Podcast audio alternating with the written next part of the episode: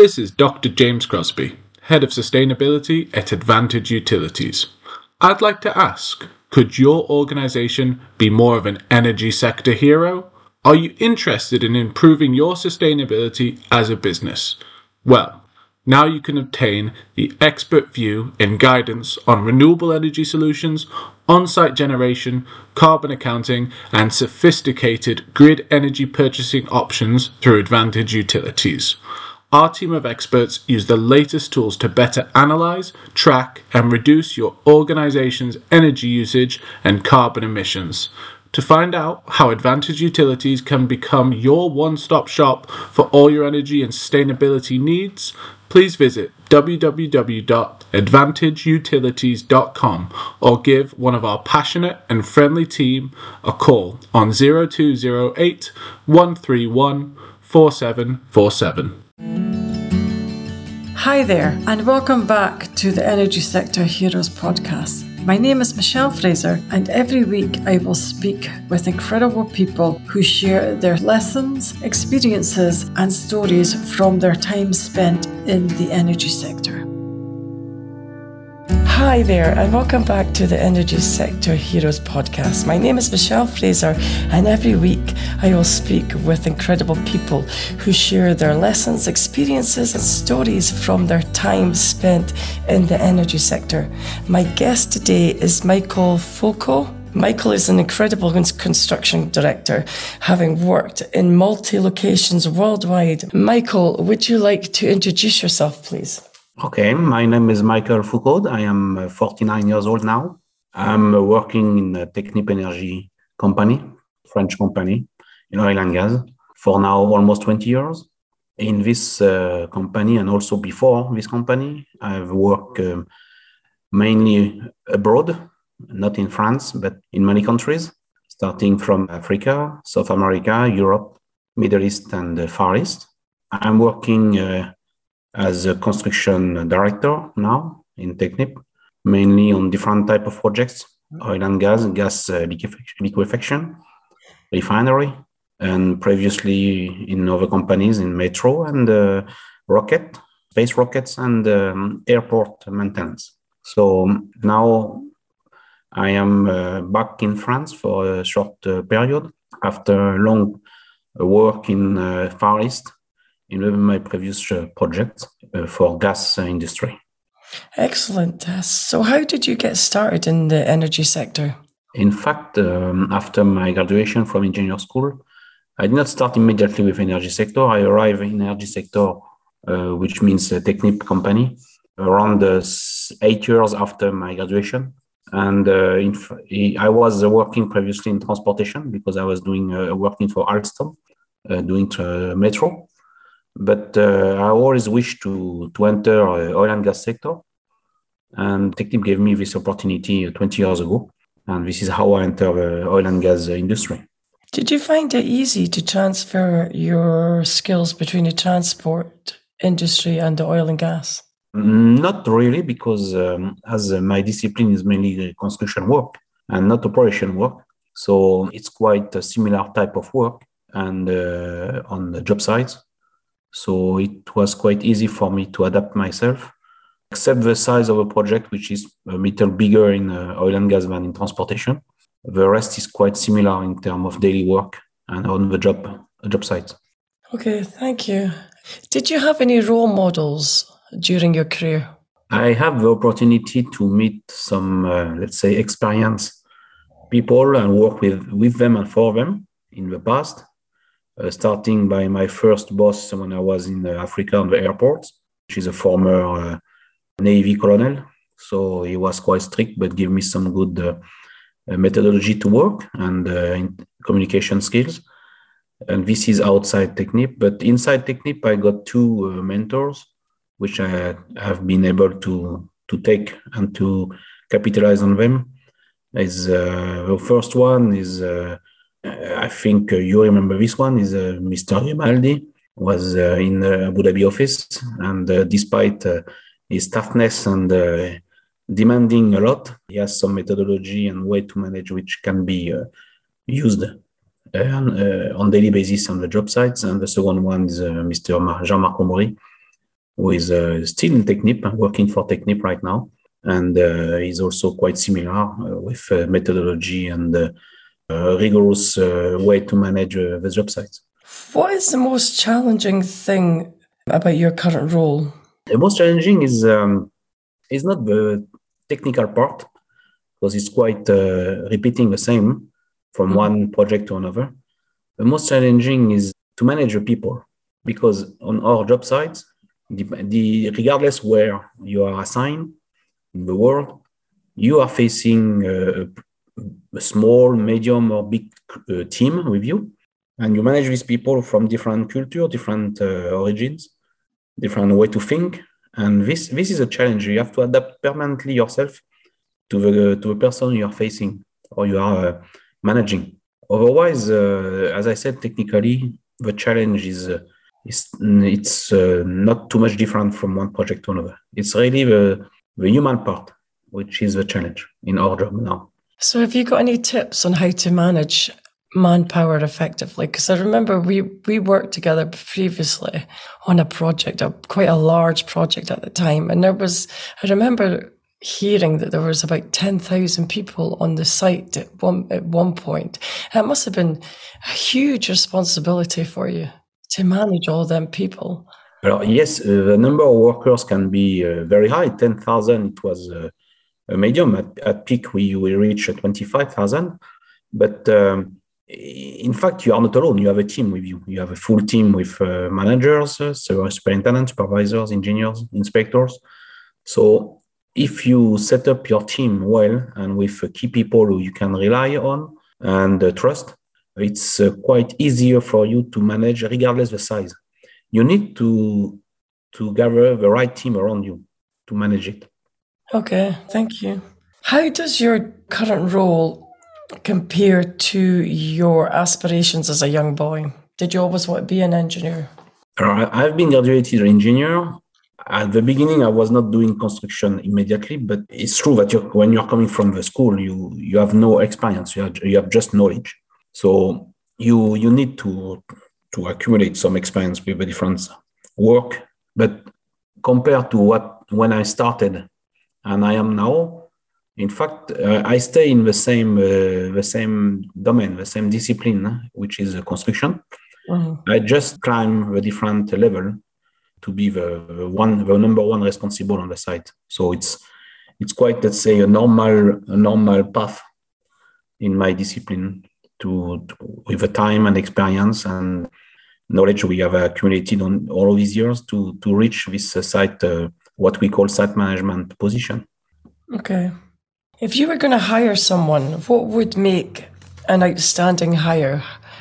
What qualities do you look for when you're hiring someone? When hire somebody i what i'm looking for is uh, first you you need you need to be faithful. I mean if you hire somebody who stay with you only a couple of months, you invest on somebody and after a few months you have to redo again. So the, the people who, who I, I hire, when I receive a, resume or CV, I'm trying first to see if the, the, the person is stable. Is stable means uh, is able to start and finish a, a project or work if the person is not stable, meaning that uh, every every uh, short period is moving, it's not too much attractable for me. Obviously, I need, of course, competent people in the in the domain and the skill I'm looking for, which is uh, quite, let's say, easy to find on the market because of quite a number of people in the world to to work on the job sites. But uh, honestly, the most important part is to be faithful. So if you if you come in the team you you have to to do the job but, but till the end yeah that is really good advice actually thank you have you had any career disasters alors clear disasters in terms of uh, project no personally no the projects i've been uh, handling or working for in the past have always been uh, completed majority on time now, uh, what I could call disaster is when you have an accident on the site. This is a human disaster because you are losing life.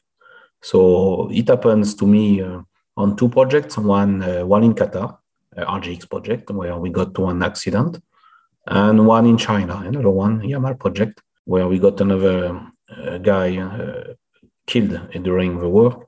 So this I could say this is a disaster because you are losing somebody. Otherwise, no. In terms of other factors, no. How do you handle that when you do have a fatality on your project? That must be an incredible pressure for you. Yeah, depending where you work. Huh? When you are in Middle East, uh, of course, you have a pressure from a client, local authorities, but also your own pressure and, uh, and responsibility because you are responsible responsible for people on the site. How to handle it? Well, first of all, you're not alone. You have a team which can support you.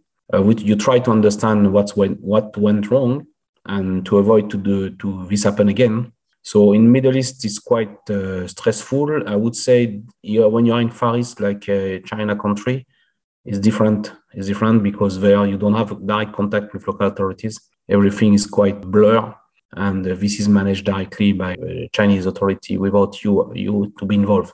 So the biggest stress is uh, when you are in countries like Europe, Middle East.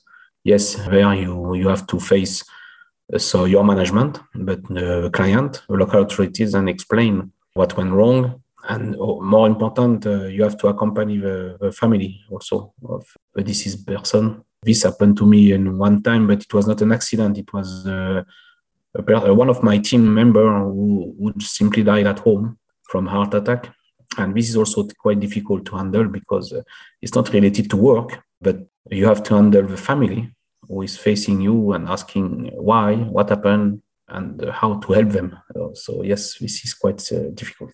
It is. It would be very difficult. It would be very very difficult. What is your zone genius?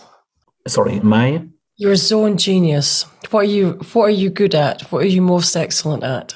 I think i'm quite good in communication and understanding the people I work with. If I'm correct, uh, we work together. Mm. And I think I can, I'm able to handle uh, any type of personality in my team and giving uh, support and more important, leadership, showing the direction where your team you want them to go. So this, I believe, is one of my strengths. But of course, uh, this is what I I feel. Uh, the best the best is is other people to tell me, but this is what I feel. Okay, thank you. I think so too. Having worked with you before, you did have a very good communication with your with all your team. I remember this before. Yeah. I just wondered, because you work all over the world, how do you handle your work life balance? Is it hard? Ah, yes, this is hard. This is hard because um, we are working uh, first of all we are working on job sites so it's not an office work no. the job sites most of the time are not in cities so you have to wake up early and come back late in the evening home.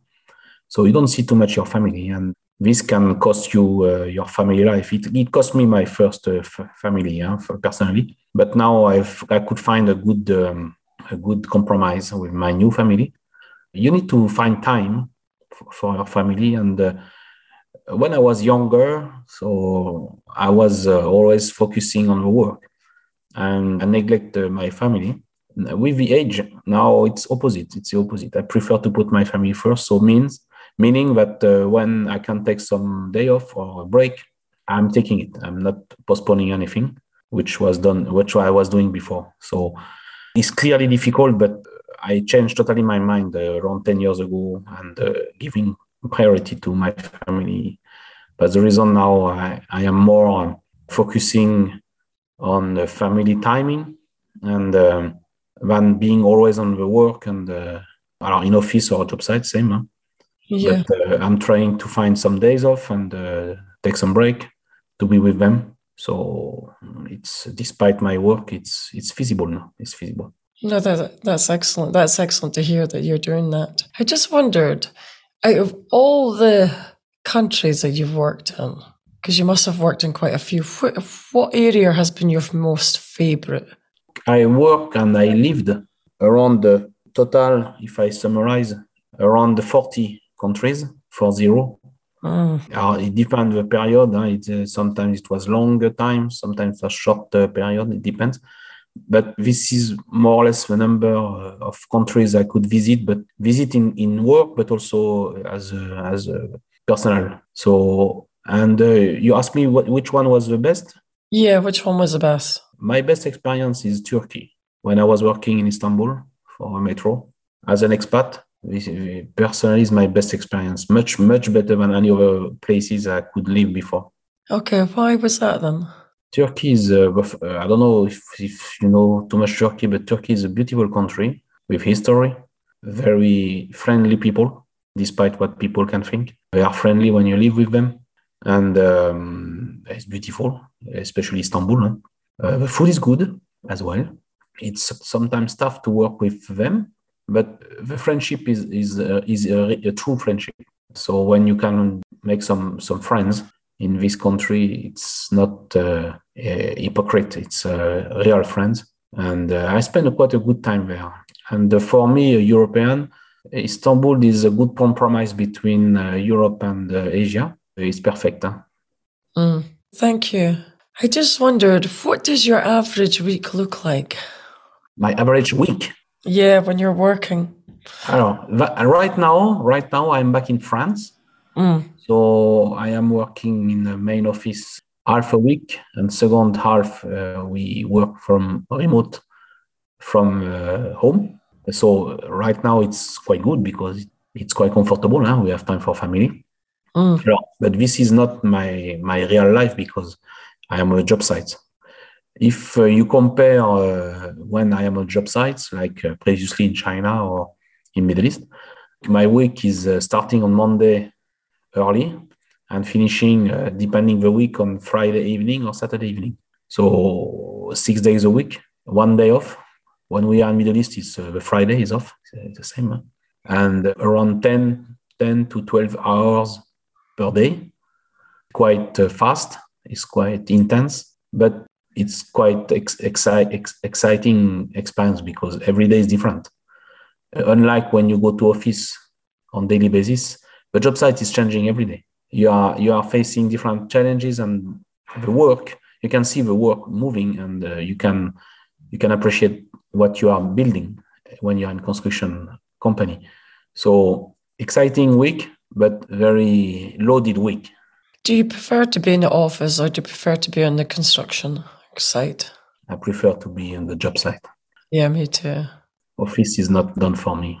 I like the office. Sometimes it's okay. It, I think in the in the construction site you see, whereas if when you're designing something, when we were on a Yamal together, because I'd always done design, it was my first construction job. Mm-hmm. It always surprises me how what you put on the paper to design is totally different to how it will come out on the construction site. It's just totally different. You just have sometimes the design doesn't work and you have to really modify it whilst you're building it. It's just, it's just amazing. It was one of the most amazing times. It's probably one of my most favorite jobs, actually. Yeah, it's quite, uh, it's quite interesting to see, uh, not only on a paper, but uh, what, what you build.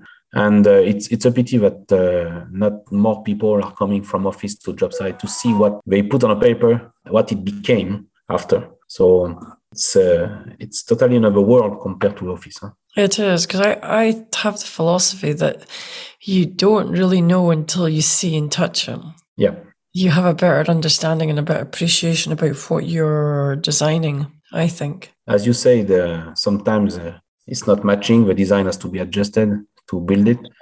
In fact, we we are at the end of the chain. You have no choice. You have to hand over the, the factory, the uh, to the, the, factory to the client. Mm. It has to work. So whatever has been put on a paper, if it's not matching or working, you you have to fix it. There's no other way. You cannot just escape and saying, okay, so the paper is wrong. No. So this is how what is what is rich in our in our in our work because we don't have only uh, just applying what is on the paper. We, we are also thinking and trying to find solutions when something is wrong it's more interesting than just doing some uh, drawings in an office. I think so too. Thank you. Who do you depend on most in your working environment? Ah, honestly, uh, when you have a job site, you depend on your team. You are not alone. Despite the fact that uh, in my current position now, I am the, the top of the of a site or a job site. You depend on your team because you know perfectly you cannot perform a job alone. And that's why I said before you need you need to surround yourself with competent and trustful people. So without your team, you cannot do it. So I, de- I depend directly on them. What type of work do you always delegate? What type of work I always delegate?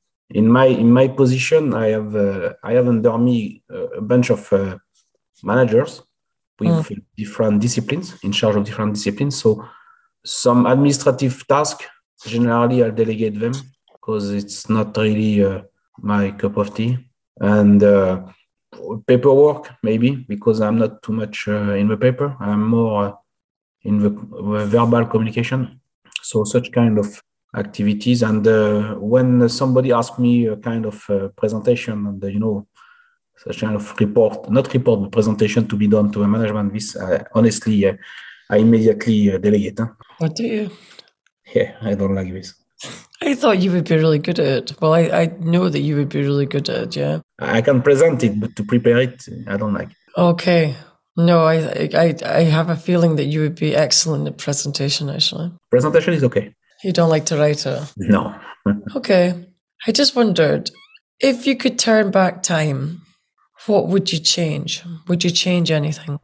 In my professional life, no, nothing. I will not change it because um, I wanted to, to work in oil and gas. I am in oil and gas. I wanted to to manage a job site. I'm managing job site. So and uh, I have to admit that uh, working abroad and not in my country gave me uh, much more opportunities than if I stay in, in at home. So I, I, will not change it. It's quite uh, successful for me. I'm quite happy with this. I just wondered, right? One final question. What advice would you give to to anybody that was looking to move out of the office and then going into the construction site? What advice would you give them? First, you need to be mobile. So, I mean, you have to accept to move. If you you are just uh, uh, willing to to make all your life in an office uh, and you are satisfied with doing routine work on daily basis, you are not done for job site.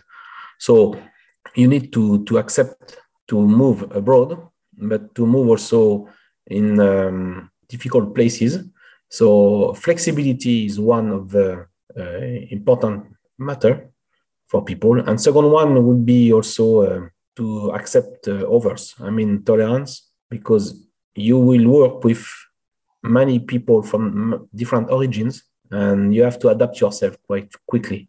So flexibility, tolerance, and adaptability well, that's I think important uh, qualities you need to get to do this job.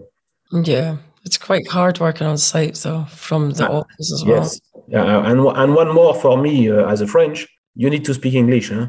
Mm, yeah. Because if you don't speak English, you are hopeless on the job site. Yep. One final question. Yeah. If you could go back in time, what piece of advice would you give yourself, give your younger self?